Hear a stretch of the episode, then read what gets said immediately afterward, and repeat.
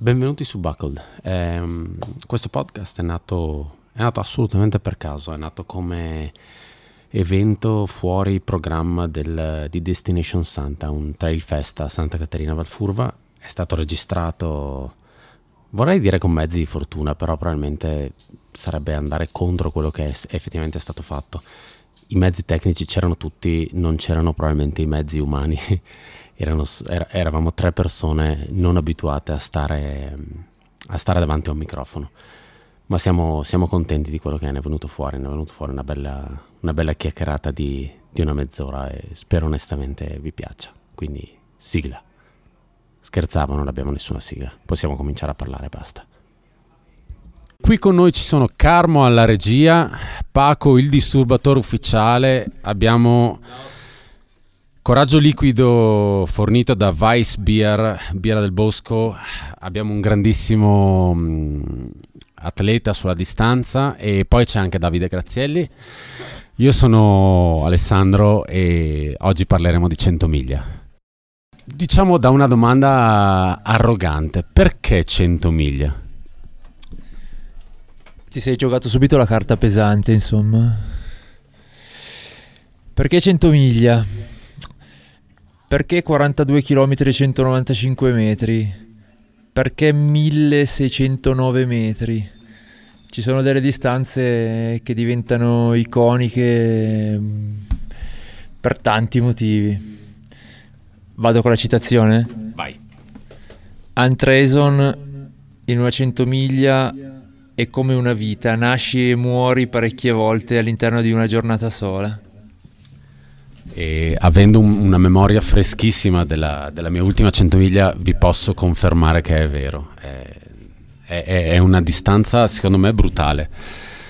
Nel senso che comunque puoi essere pronto fisicamente quanto puoi, ma mentalmente ti, ti uccide. Essere, devi essere una, una, macchina da guerra, un carro armato. Devi essere d'acciaio di testa, se no vieni rigurgitato e buttato sul lato della strada. Sì, vero. Uh, forse devi avere l... la voglia di scavare un po' più a fondo. Mm, non di essere maciullato, perché poi è un'esperienza comunque piacevole, positiva. A me piace dargli dei valori positivi. Però devi aver voglia di scavare un po' più a fondo, quello sì. Io, io, ho un approccio dif- leggermente differente, credo, e nel senso che mi sono reso conto che comunque il mio... chiamarlo stile di corsa è brutto, però io vivo di sacche di odio, quindi io ho bisogno di spinte di questo tipo per continuare a correre e soprattutto ho bisogno, e per me è assolutamente essenziale, avere un obiettivo ben chiaro in testa. Potrebbe essere banalmente ho speso X soldi e devo arrivare alla fine. Ed è ridicola come cosa, però qualsiasi cosa serve secondo me su una distanza del genere. E ovviamente parliamo di 100 miglia, parli, si, ci chiamiamo buckled proprio perché comunque c'è questo, questa ricerca, questo craving della buckle belt, della fibbia, questo oggetto quasi mitologico che si accompagna alla distanza. Allora, lo scavare un po' più a fondo significa anche trovare una motivazione assurda come ho pagato. la fibbia, eh beh, la fibbia difficile da spiegare. Una persona che solitamente non ha il culto delle cose materiali finisce per glorificare una fibbia che negli anni Ottanta sarebbe stata da paninaro è strano da spiegare. Però fa parte della storia. A me piace tutte le cose vecchie, polverose, che trasudano tradizione. A me stimolano sempre, fa parte proprio del mio io, sarà per quello che ho studiato storia. E correggimi se sbaglio, lo dico nella mia ignoranza, um, ai tempi della Western States ovviamente prima ultra veramente storica, strariconosciuta, era una corsa per cavalli, nel senso era, era una gara che si faceva a cavallo. Era una gara che un tizio ha avuto il proprio cavallo che si è infortunato e ha deciso di farla di corsa. la fibbia alla fine veniva da lì, perché comunque aveva una valenza, immagino, anche a livello di eh, cowboy, comunque personaggio dell'America di una volta. Sì, è curioso vedere come si è poi trasferita a simbolo ultimo della, di una di un atto sportivo completamente slegato da quello che è ormai la, la gara di cavalli. Però rimane, ci sono delle cose che si spiegano diffical- difficilmente. Io ho sempre trovato straordinario eh, il fatto che comunque questa cosa sia nata alla fine in California. Secondo me loro comunque hanno tanto sole che gli batte in testa, quindi solo lì poteva esserci una persona che poteva pensare il mio cavallo si è fatto male, sai cosa? io la corro. Secondo me mi premiano lo stesso. Alla fine basta farla entro un certo tempo limite. Beh, ma loro questa attitudine la trasportano ancora ai giorni odierni. Perché contrariamente all'Europa, dove vedi tutti molto ossessionati dalla prestazione, il tempo, la posizione, la classifica, per loro è ancora una bellissima giornata in natura, se sono preparato bene, se non sono preparato ci provo, mi riesce bene, non mi riesce riprovo la prossima volta. Ho fatto, passato comunque una bella giornata con altre persone che hanno la mia stessa passione. Punto. Io ho sempre trovato affascinante della distanza il fatto che comunque spesso si legasse a imprese che alla fine trascendono il tempo, nel senso è una distanza dove esistono record che hanno 30 anni, 20 anni e che gli atleti attuali con a disposizione i materiali attuali trovano veramente difficoltà ad avvicinarsi. Eh, banalmente, due che mi vengono in mente, parliamo di Jim O'Brien sull'Angeles Crest e eh, Matt Carpenter sulla, sulla Leadville. Vabbè, il record di Jim O'Brien quest'anno comunque è in grosso pericolo perché un atleta italiano di livello proveniente dalle Marche, non faccio il nome, però è un atleta veramente di livello, sicuramente proverà ad abbassare il record. Quello di Matt Carpenter, eh, vabbè, abbiamo un altro atleta italiano, Franz, che ci proverà. Quindi comunque sono record che so, sono fatti per essere rotti, quindi grazie a questi atleti italiani che proveranno a entrare nella storia per altri 30, 20, 50 anni di imbattibilità. C'è una domanda per il coach.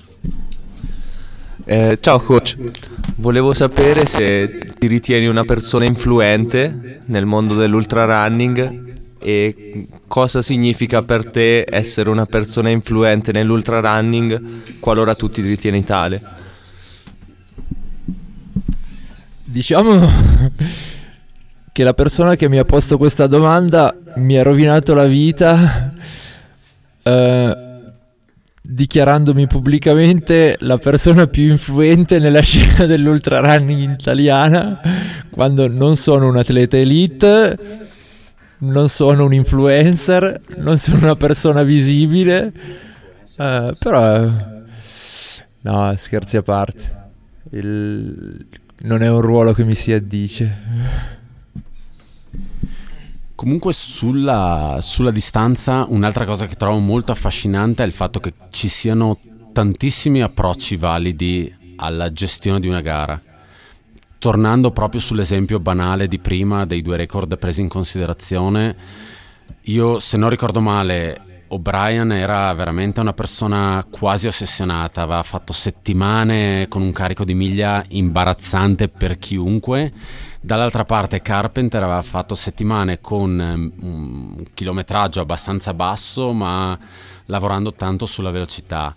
Eh, abbiamo gente che, la fa, diciamo, è un po' il maestro dell'ignoranza e lo sto guardando in questo momento e che probabilmente vivrà così la sua Angeles Crest. È gente che comunque ci prova, ha una strategia, la ignora completamente e va.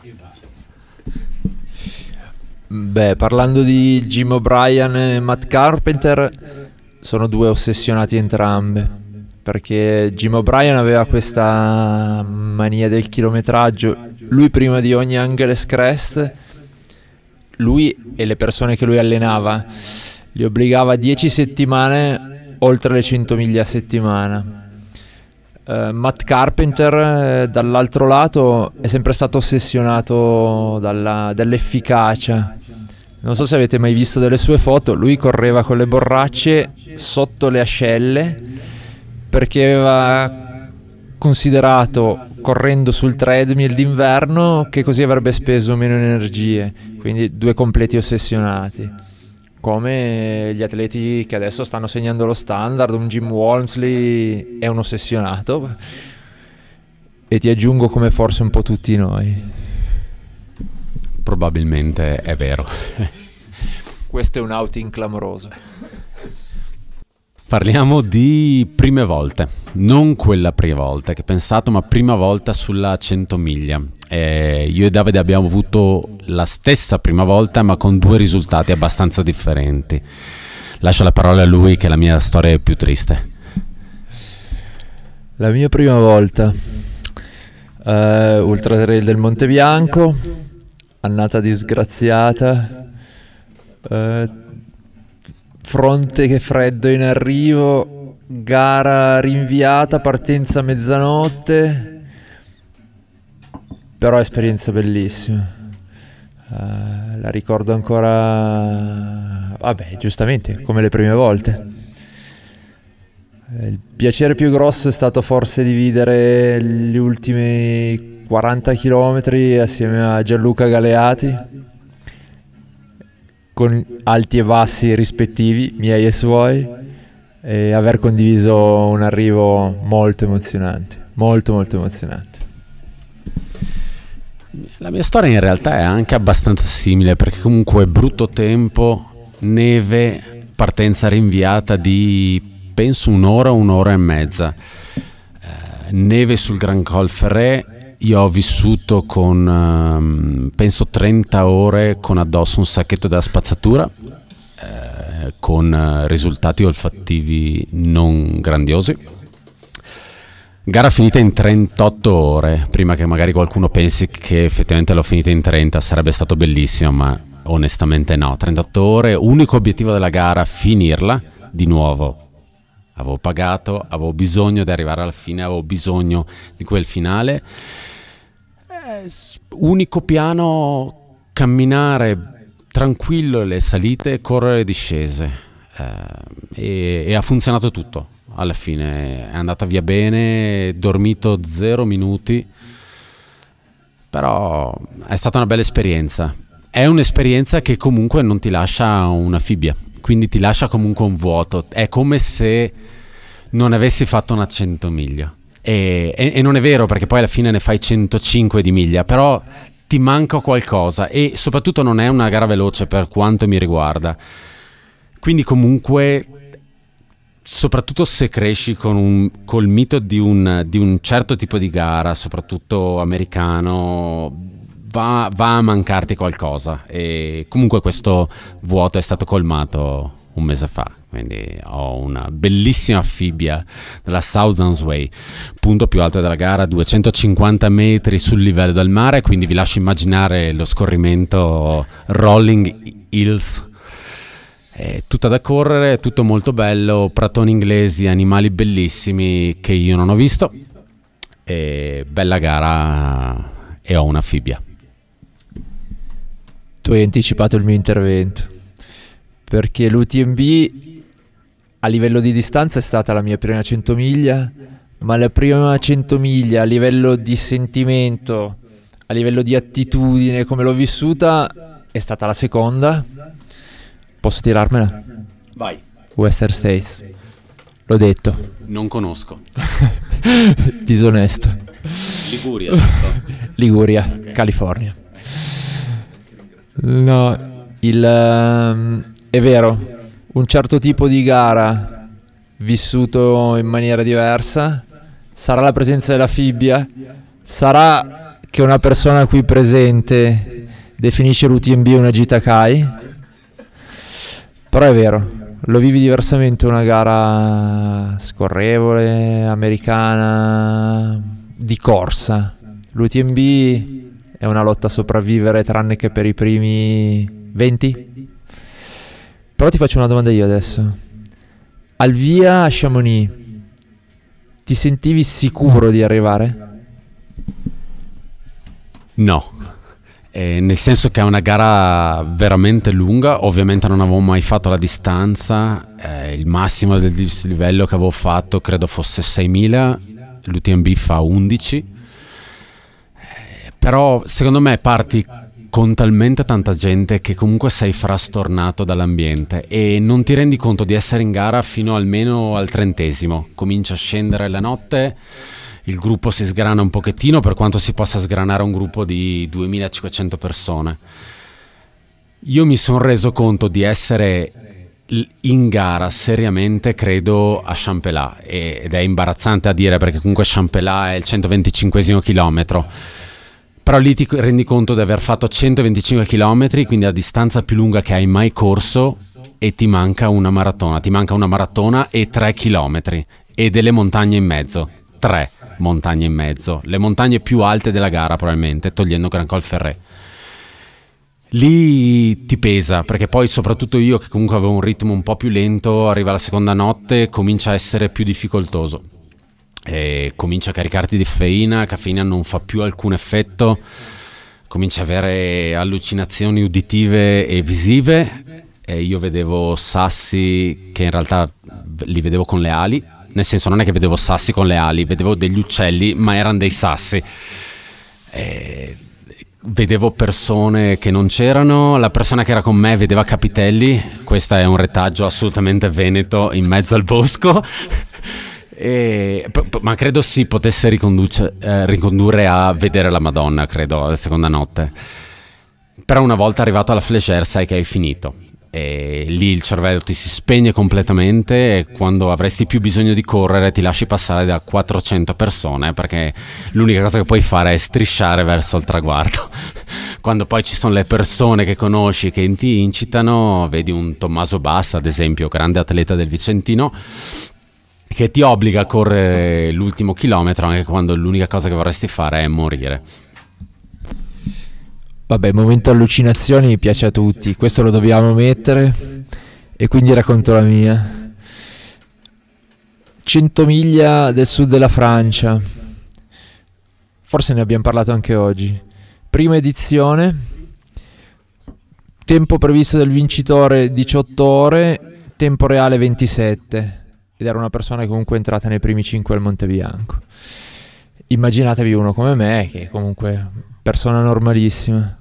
A un certo punto, intorno al chilometro 90, salita mortale, bosco di faggi, ero assolutamente convinto che il quinto posto stesse rimontando su di me e quando mi giravo si nascondesse dietro gli alberi.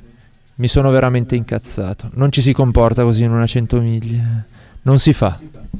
Ma lì secondo me perché hai letto troppa roba um, legata al mondo ultra, quindi sapevi delle tecniche di Jurek che spegneva la frontale quando doveva recuperare su concorrenti, quindi secondo me avevi un'allucinazione visiva unita comunque a un tuo... Um, a, a, a, a, una tua esperienza che avevi letto e comunque che conoscevi, quindi secondo me... È tutto lì nell'inconscio, eh? rimane tutto lì.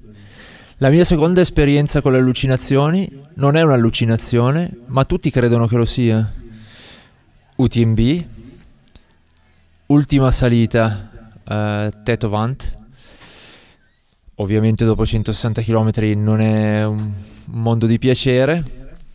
Tramonto, scenario favoloso sulla Guide Midi, il Dom du Goûter, tutto fantastico ho visto un branco di circa 20 camosci. L'ho raccontato a tutti, a tutt'oggi nessuno ci crede. Il problema è che questi 20 avevano tutti il pettorale, quindi è per questo che nessuno ci crede. Io non ho avuto la stessa allucinazione perché io ho visto l'alba lì, quindi secondo me è, è, è il problema del diverso momento della giornata. Aggiungo che nelle gare come UTMB, comunque nelle gare direi europee, il pacer non è ammesso. Eh, il pacer secondo me ti aiuta in un momento di allucinazione, o almeno dovrebbe essere un pochino più sveglio, lucido di te. Io non ho avuto un pacer in Inghilterra, ho parlato tantissimo con me. Non penso di aver avuto allucinazioni, però non essendoci nessun altro non posso confermare. Però quello che posso dire è all'UTMB quello che per me ha fatto la differenza è avere la mia crew, Sara, che mi diceva puoi andare, puoi finire. L'ho anche mandata via al, al ristoro di Valorsin. Gli ho detto: Guarda, non venire nemmeno, sto da Dio. A Valorsin sono stato malissimo. Uh, mi sembra doveroso dire che nel 90% delle gare, delle 100 miglia che ho fatto, il merito del mio arrivo è in buona parte dovuto, anche nel mio caso, della mia better half, la mia migliore metà non l'ho mai mandata via, anzi a volte, ho implorato che venisse anche il ristoro dopo. Di solito è lei che manda via me. Canzone del pacer, o comunque ho sentito, uh, ho capito quello che poteva darmi un pacer in quel momento. Cosa vuol dire avere un pacer in gara? Beh, è inutile regarlo, è, è un aiuto impressionante uh, perché ragiona un po' per te, ti fa staccare dal, da quel tunnel in cui tutti entriamo in un ultra del come sto, devo mangiare, non devo mangiare, starò andando forte, starò andando piano, oddio adesso cosa devo fare, la salita, la discesa. Il pacer è un grosso aiuto. Al di là del grosso aiuto si crea un legame in quelle 8-4 ore che si sta insieme che va al di là è difficile da spiegare. Eh, con alcune persone che io ho incontrato il giorno prima sono finito a raccontare di cose intime, personali della mia vita di cui non ho mai parlato magari con mia sorella. È un legame veramente molto forte. Poi ci sono diverse tipologie di pacer io ne ho avuti diversi, c'è quello legato alla performance. Si può fare un nome? Sì. Riccardo Tortini. c'è quello che cerca invece di portarti alla fine sano e salvo, c'è quello che cerca di tenerti compagnia, quello che sta in silenzio, il good cop, bad cop. Con ognuno dei pacer che ho avuto c'è, sta- c'è stato un legame che ho portato avanti nel tempo. Sono persone che considero amici, sono persone che mi hanno visto in un momento intimo. E quindi è un rapporto particolare, molto bello. Eh, la mia prima gara in America ero molto mm, curioso di cosa fosse questo tipo di rapporto e aver condiviso con due persone speciali ha reso la gara un qualcosa che mi sono portato dietro nel tempo è un'amicizia che è continuata, è rimasta e è un filo rosso che ci lega. Molto bello. Per chi non lo sapesse, il pacer è comunque una persona che tu hai a disposizione di solito dalla metà della gara per portarti fino alla fine. Puoi avere uno o due pacer, quindi magari sono degli split da 40 km. Credo si possano um, modificare questi split in base a dove sono le aid station, dove sono i ristori secondo me il, il lavoro del pacer, il, il pacer ricord- cioè vorrei dire non ottiene nulla dalla gara, nel senso è una persona che ti accompagna senza avere nulla in cambio, non ha una maglietta, non ha una medaglia, non ha di certo una fibbia, perché che cazzo hai fatto solo 80 km come osi. Però la cosa figa del concetto di pacer, ma secondo me anche de- del concetto di crew è il... Um, la, la cosa bella secondo me è la totale annullamento di una persona in favore di un'altra, cioè è una persona che per delle ore è al totale servizio di un'altra persona, quindi sorride quando c'è da sorridere, eh, è disponibile, è pronto, è sempre lì a rincuorare, aiuta, ovviamente deve aiutare per esempio a livello di crew nel momento in cui arrivi al ristoro deve, deve, darti una mano a ripartire perché poi a volte non è facile, c'è il famoso, mm, il famoso sedersi sulla sedia da cui poi è difficile rialzarsi. Una persona secondo me che ti fa da crew deve essere una persona che ti conosce intimamente, cioè una persona che capisce se stai male veramente o se stai male perché dici di, voler, di volerti fermare. E questo secondo me è molto importante da avere in gara, avere persone di cui ti fidi completamente e ciecamente. Questa è una cosa che mentre sei in gara fai fatica ad accorgertene. Perché correre una gara così impegnativa che solitamente hai preparato per tanti mesi è il supremo atto di egoismo che una persona possa compiere, perché stai pensando a te stesso e veramente alle ai tuoi bisogni essenziali, mangiare, bere, stare bene, mettere un passo dietro l'altro, che vivi in una sorta di bolla. E non ti accorgi che le persone che ti stanno facendo da crew o da pacer si stanno passando una giornata orribile, guidando per delle strade terribili, non mangiando, probabilmente stando in ansia aspettando il tuo arrivo, correndo sotto ritmo cercando di tenerti allegro quando probabilmente non c'è niente da stare allegro e in quel momento lì non te ne accorgi. Poi finisci la gara, ti fai la doccia, arriva quel momento in cui ti rilassi, ti giri e vedi che le due persone, tre persone stremate che hai a fianco hanno fatto tutto questo per te e come dici te non hanno avuto nessuna ricompensa se non nel vederti al settimo cielo all'arrivo secondo me te ne rendi conto poi anche tanto facendo andando a seguire gare. Perché poi alla fine secondo me una cosa interessante è andare no, non per forza devi sempre gareggiare una gara. È anche bello andare a vedere quello che succede dietro le quinte di una gara. Quindi vuol dire andare effettivamente a, fare, a farsi ristori vedere magari i passaggi dei primi e vedere i passaggi degli ultimi può essere anche quello può dare un'enorme spinta mentale per gare future, però secondo me lì ti rendi conto del lavoro che fa un, un, tuo assistente, è veramente una persona che arriva prima di te, ti aspetta per ore, perché tu, tu stai correndo per i monti, tu sei contento, magari hai, tue, hai i tuoi casini in testa, sei stanco, sta piovendo, c'è troppo sole, c'è troppo poco sole non ti rendi conto del passaggio del tempo. Una persona che ti fa assistenza arriva al ristoro, stende tutto per te e magari sta lì un minuto per darti assistenza ed era lì da ore. È una cosa folle ed è una cosa che onestamente io direi a chiunque di andare a vedere o di fare, fare assistenza, aiutare, perché ti dà ti dà una conoscenza, secondo me, della, della, distanza, non per forza sulla 100 miglia, e scusate se vado fuori argomento, però può essere anche di un accento, di un attanto, quello che è, che è diverso, ti dà, ti dà una completezza del, di, di, di questo mondo e secondo me è molto utile. Sai qual è l'unica reale ricompensa che ha il tuo pacer o un membro della tua crew? Sa quanto in basso puoi andare di solito quando si fa una gara, in realtà il primo pensiero il giorno dopo, o due giorni dopo, o una settimana dopo, come è successo a me all'ultima, è pensare alla prossima gara. Credo serva sia per avere un obiettivo, per poi continuare effettivamente ad allenarsi con sensatezza, però è anche una di quelle cose per cui dimentichi tutte le parti basse di una gara e ricordi solo gli alti o per assurdo ti inventi cose che non sono mai esistite ma che sono state bellissime. Quindi gare future, eh, gare iconiche, gare che sarebbe bello correre. Cosa hai da dire sull'argomento? C'è la risposta facile.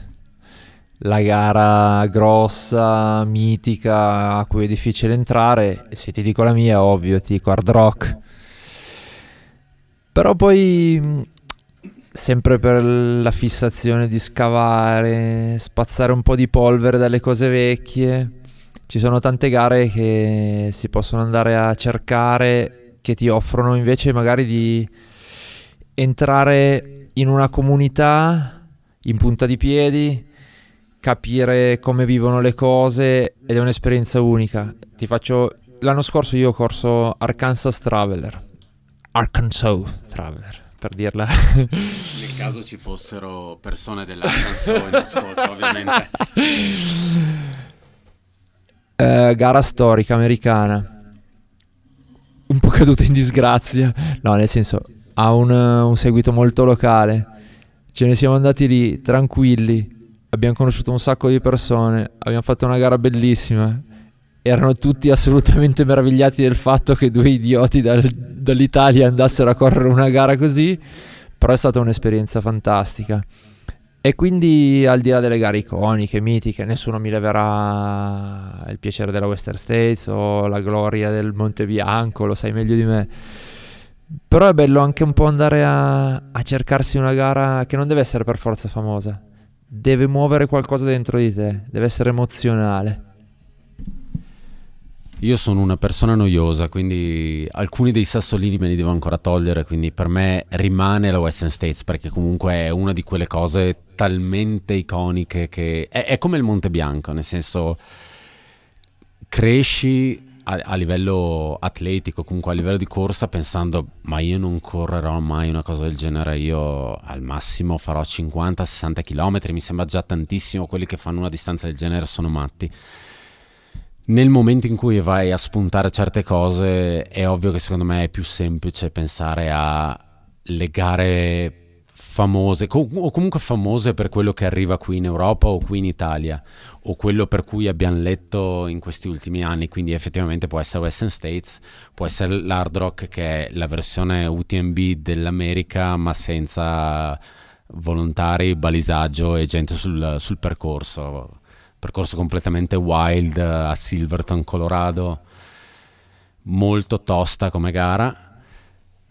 Per me però è la Western States. E, e, lo dico da persona che soffre il calore, comunque non è una gara fresca, è, è una gara che comunque si corre normalmente intorno ai 35-40 gradi come temperatura massima, se non di più addirittura, ma che va fino a 3000 metri, parte salendo a 3000 metri, quindi col freddo. Però comunque è una di quelle cose che è talmente complesso entrarci ed è talmente grossa come gara che ovviamente per me rimane l'obiettivo. Una di quelle cose del tipo non sono sicuro di volerla fare, ma se capita l'occasione voglio farla. Ma per quanto mi riguarda cercherò di rispondere in modo abbastanza umile quindi nonostante mi piace molto l'idea di pensare di sputare sangue e l'anima ad Angeles Crest perché il regolamento vieta l'utilizzo di bastoncini, quindi a tutti gli effetti non è una gita del CAI. Mm, mi piacerebbe molto settare un nuovo record a Wasatch Front 100 eh, miglia il prossimo anno. Grazie. Cosa ci riempie d'orgoglio. Probabilmente, tra l'altro, la prossima puntata del podcast sarà proprio quando Paco setterà il nuovo record. Anche perché sono abbastanza sicuro che questa sarà la prima e ultima esperienza. Però mai dire mai. Restate, restate in zona. Se siete qui vicino, restate qui. Aspettate nostre notizie. Abbiamo finito. Non ci sono domande, anche perché qua ci siamo solo noi. Giù non vi sentiamo. È stato un piacere. Alla prossima. Ciao.